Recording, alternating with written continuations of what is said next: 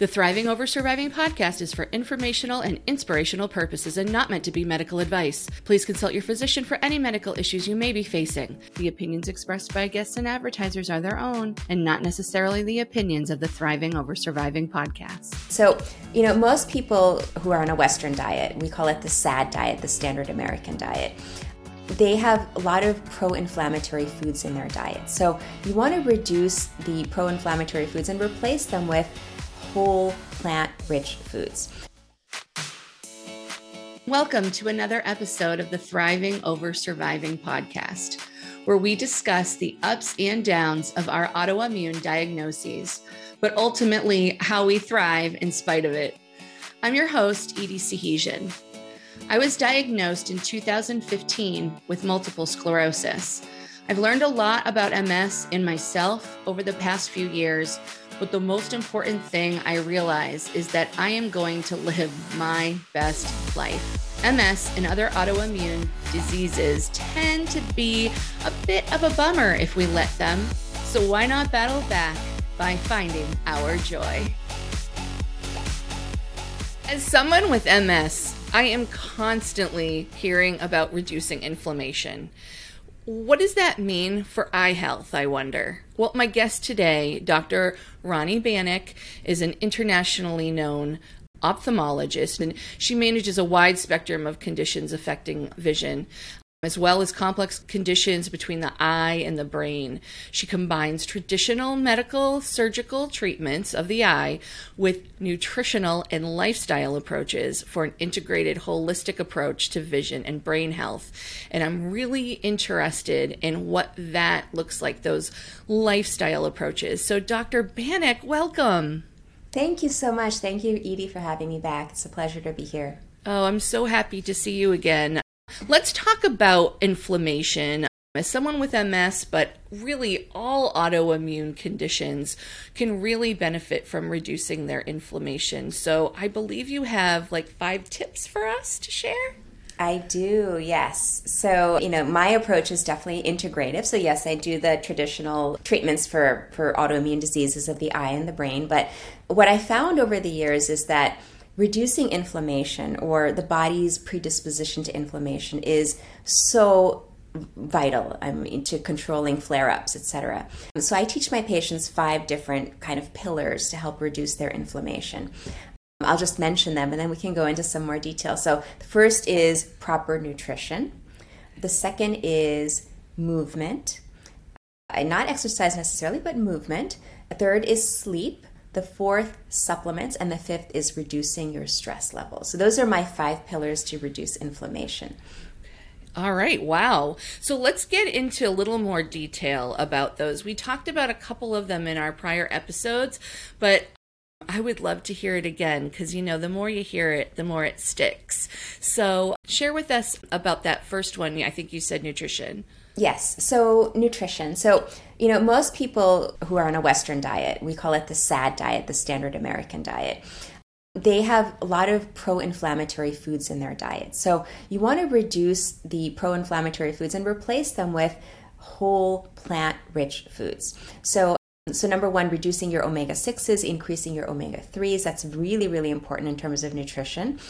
So, eating fish a couple of times a week, or lots of seeds that give uh, omega 3s like flax seeds, chia seeds, hemp seeds. These are all great sources. You also want to have lots of antioxidants in your diet. And this is where the plants come in because various vegetables, fruits have are chock full of these antioxidants that our eyes need. So, different uh, pigments that are found in the plants, the colorful pigments, can fight inflammation, can fight off free radical damage. So, you want to eat berries, you want to eat green leafy vegetables. Those are really staples in the diet. And then, a lot of people don't realize this, but spices can actually be anti inflammatory. So, my top ones are turmeric, which has curcumin, which is uh, and very potent anti-inflammatory. And there are many research studies to show that specifically for autoimmune diseases, curcumin can be quite effective. I also like cayenne pepper, and then I also like saffron. So those are my top spices that are anti-inflammatory.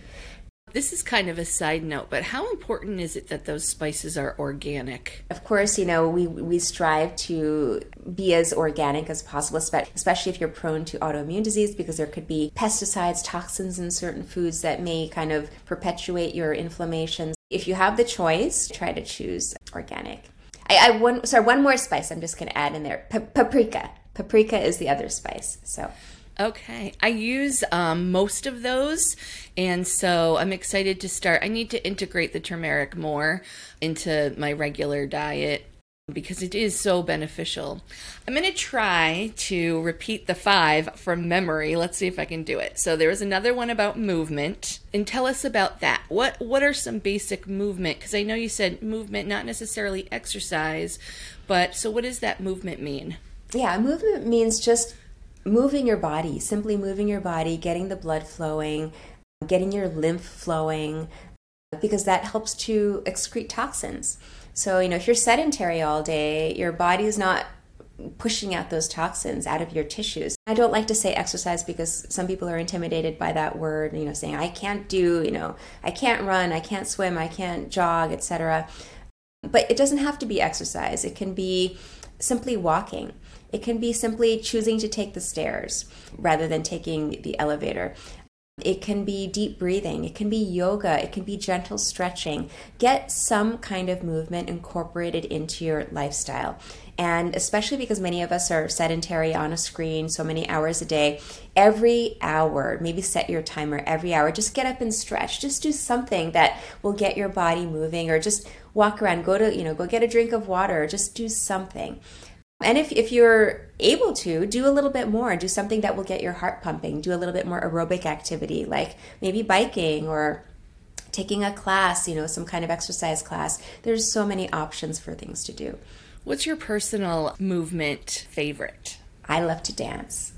Oh, what kind of dancing? Yes, so I've I've loved to dance since I was a kid, and I still dance and I still take mm. lessons. So I do salsa, Indian. So I alternate depending on the season. Um, so during the summer, the warmer months, I do more salsa. I do outdoor salsa now. New York City is wonderful for that. You know, being outside and having the music going and people moving. It's just a wonderful environment. Lots of energy, good energy. And then during the colder months, I do I do classical Indian dance.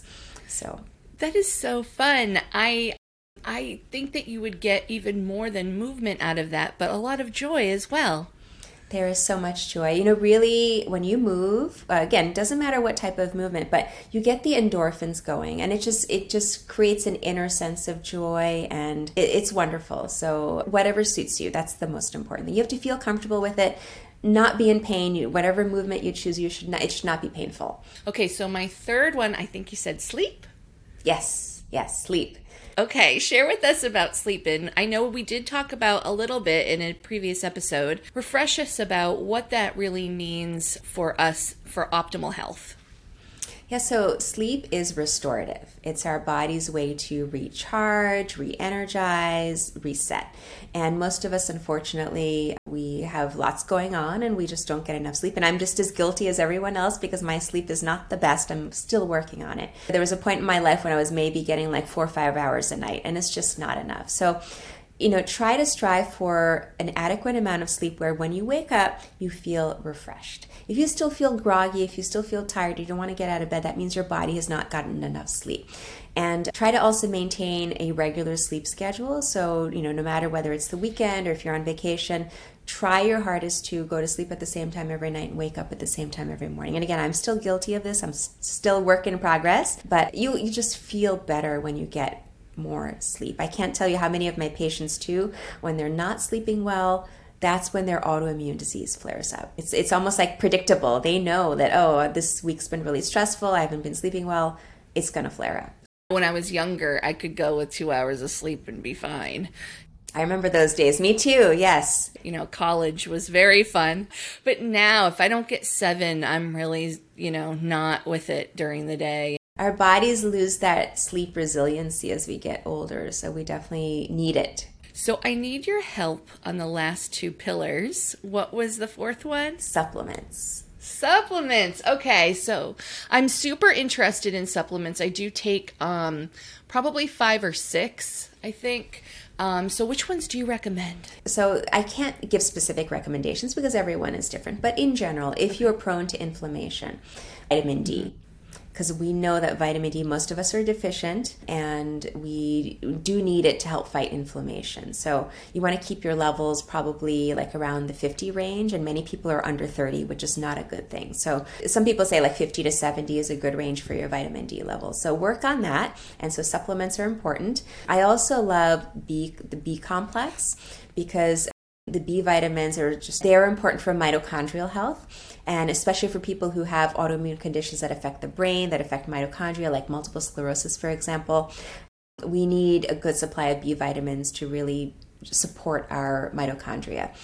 So I take methyl B12 yeah, methylated. So there there's genetic mutations of the MTHFR gene which don't allow us to metabolize as well. So for people who have that, they may benefit from methylated B vitamins like methylated B12, methylated folate may be quite important. So there's it's a genetic test you can get it you can ask for it your, your doctor to order it for you it's a pretty common test okay so and then omegas that's another supplement so Again, if you're not getting enough through your diet, then consider doing an omega supplement. All right, good good advice. Thank you for that. I those 3 I do take. So I feel like I'm on the right path. Excellent. Get my eye health working here. Okay, so in the last pillar. Oh, this is probably the biggest pillar of all. It's stress. And I know we talked a little bit about stress in one of the previous episodes, but stress is such a trigger for autoimmune conditions and flare ups. And so we we all have stress in our lives, but it's really how we react to that stress, how we deal with that stress. You know, stress may be coming from a home situation or work or you know your neighbor or you know financial or you know whatever it's coming from you have to find ways to modulate that stress that work for you and you know whether that means doing some meditation every day doing yoga whether it means uh, listening to music finding a hobby this is one of my favorites actually when you find a hobby that you can really engage in and almost like lose yourself in it is so therapeutic and such a great way to relieve stress. So whether it's gardening, whether it's reading, whether it's cooking, you know, whatever your hobby is, is a great outlet for stress reduction. And then of course, you know, if, if you're having a lot of trouble and there's a lot of stress, you may need to seek outside support and it's perfectly okay to reach out and maybe get a therapist or even reach out to a friend a family member just to discuss things. So there's so many great ways to address stress and i think unfortunately most uh, medical doctors i should say we just don't have the time to sit down and really figure out what are the stressors, how can we help our patients. But it is really an important part of healing and staying well, particularly living with autoimmune disease. Well, I want to thank you once again um, for joining us today and not just talking about the Western medicine side, but also integrating that holistic approach.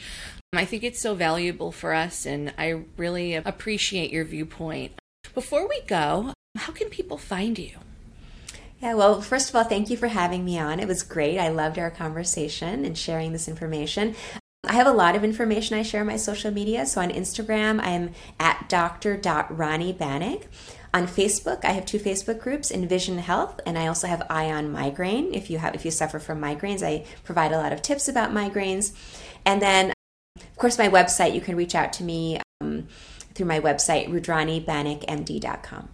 Well, thank you. It's been a pleasure having this series with you, and I, I appreciate all of the tips and tricks. I'm sure our listeners do too. Thank you so much. Thank you for joining me for this episode of the Thriving Over Surviving podcast. If you would like to join our growing community of thrivers, there are a lot of ways to do so. Visit the website at thrivingoversurvivingpodcast.com. There you'll find links to all our social media, my blog, and lots more. See you next time when we chat it up with another autoimmune warrior on the Thriving Over Surviving podcast. Keep thriving.